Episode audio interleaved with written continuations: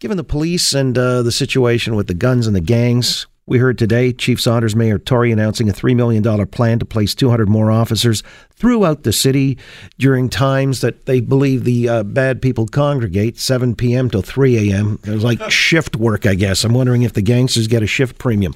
But that all being said, you know, uh, there are a lot of people proffering solutions, whether it comes in the way of uh, more police presence, uh, how the police interact or confront uh, who they perceive to be the bad guys in certain neighborhoods.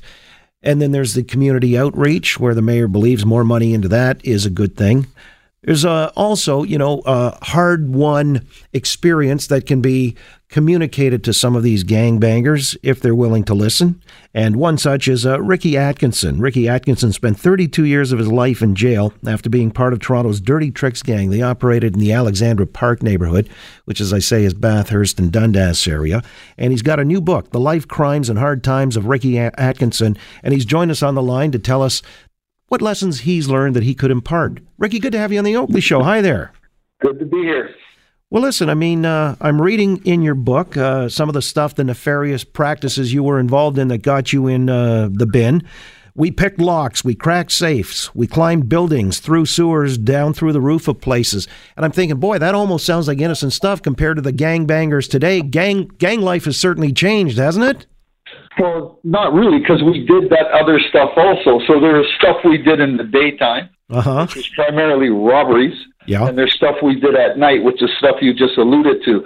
So when we had too much heat on us from the robberies, then we gravitated towards the night for safety purposes, and then creeped around in the downtown core, it, it, it, stealing goods, which seems benign, but in the long run, it's not when you look at how much money it's made from it. All right. The thing is, the, the point you made is, is there a difference between now and then? I'd say no, because in 1971, when I was just 16 years old, I had broken into Army players surplus stores, gun stores.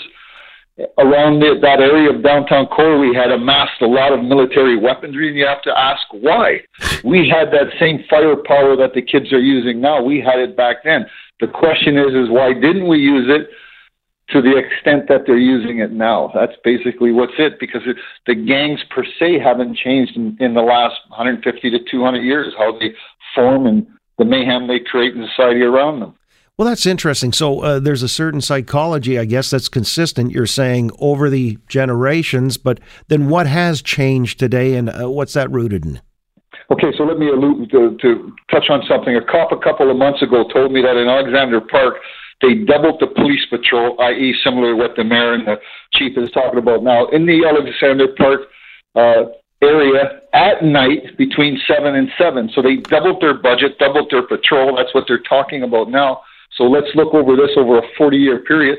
How effective was that doubling of everything?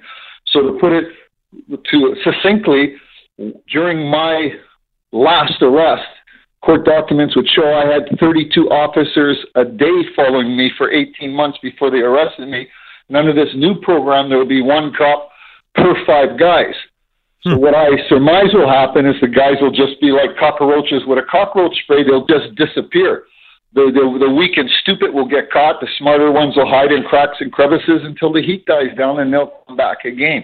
The solution has to be something other than that. And the mayor touched on it. He's giving $15 million or 12 million of our Ontario tax dollars to social programs, but you must also include mental health issues.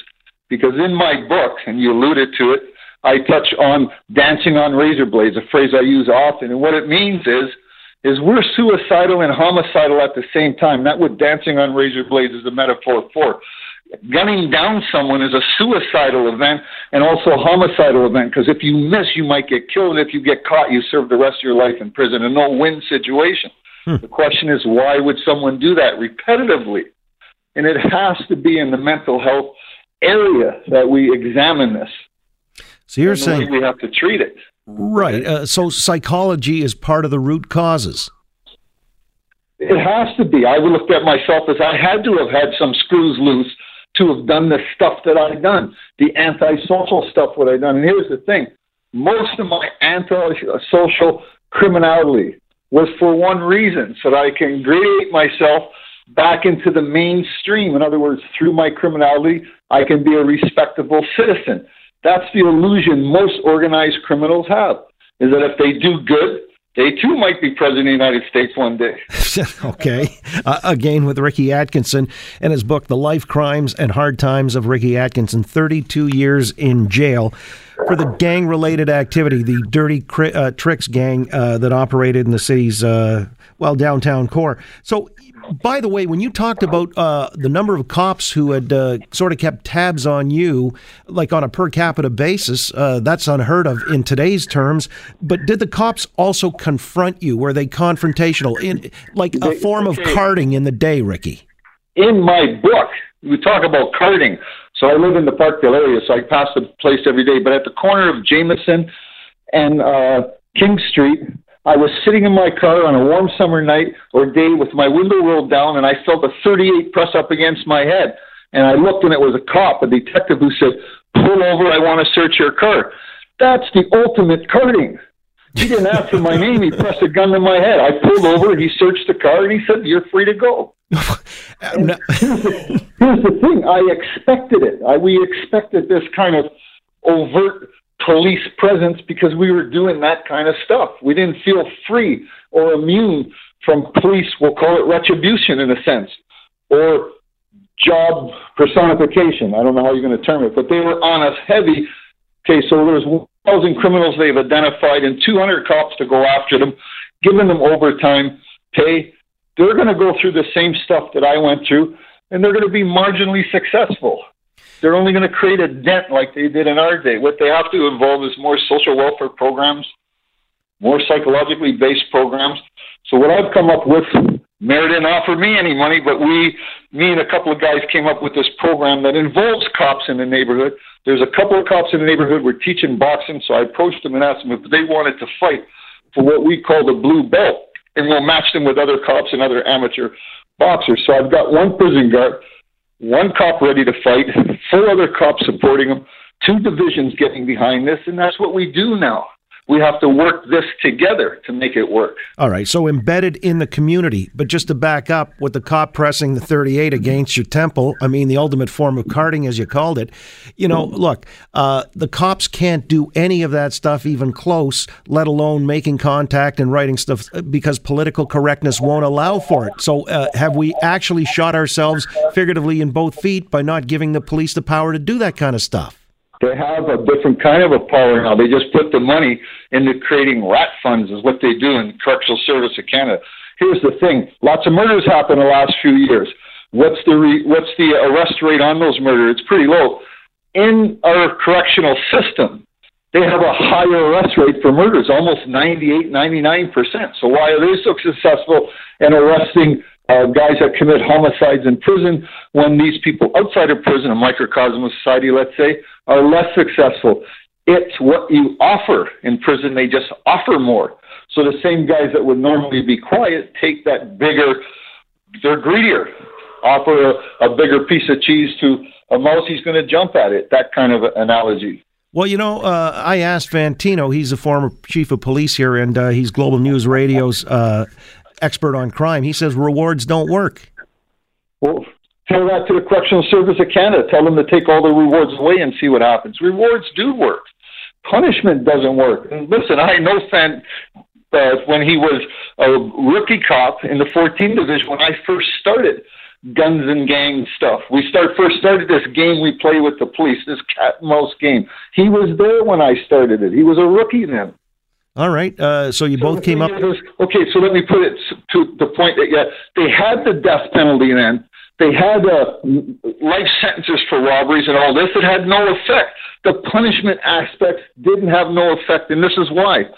If you're dancing on razor blades and you have convinced yourself that you're going to die soon or go to prison soon for the rest of your life, what punishment is effective? None.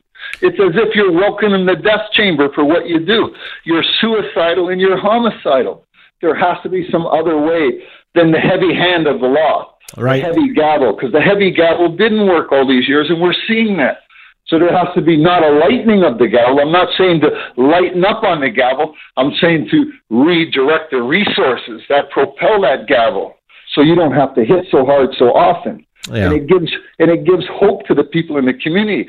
Especially marginalized people. We have nothing to lose by losing our life. That that's that's a psychological concept here all the time, and I challenge that with guys. I say, I've survived all these years. I had a friend playing Russian roulette when I was younger, and that friend said, "What difference does it make? I'm not going to live past 27 anyways." And the police killed him a week before his 27th birthday. He was right. Mm. And that and that resonates. So, Ricky, you're right. It takes a kid to hear from a gangbanger not to follow another gangbanger because that person's sucking them in. So, you think the outreach of people who have experienced what you did and uh, you know who have street cred that's an important route a route to take to uh, rein some of these kids in. Exactly, because when I tell them, listen, you're all going to turn the switch unless you die. Unless you die, you're going to turn the switch, even if it takes 25, 30 years in prison. It took me 32. The sooner you turn that switch to pro social activity, the better off you are for the rest of your life. Not that your life is going to end up being so sweet, it might not, but it will 100% be sweeter than it was on, on the track you're on. So, what I say is, how high do you want to go in crime? We went to the top level. We were major players in the game around the world. None of us were happy. The money was never sweet all the bullshit that you have to go through in dealing with cops, other gangs, rats amongst you, the justice system, it's all not worth it at the end. And most guys, 99% of us, when we get older, we say that it's not worth it. And I just wish I had someone like me to talk to me when I was 12, 13, or 14 years old. It could have changed my life. That's a great lesson to take away. It's in the book, The Life, Crimes, and Hard Times of Ricky Atkinson, who right now teaches boxing and spins pottery during sessions with kids in Alexandra Park. Boy, that's a, a great testimonial firsthand. Really appreciate it, Ricky. All the best to you going forward. Okay. Thanks a lot. You got it. Well, there you go. Next, we got Cam leftovers and end cuts. So it's almost like you know uh, we're just following uh, the bouncing ball. We'll get around to uh, our buddy who's usually here on Fridays, but in my absence tomorrow, he's decided Thursday might be as good a day as any. We'll talk about the World Cup of Soccer and other stuff in moments on the Oakley Show, Global News Radio, six forty Toronto.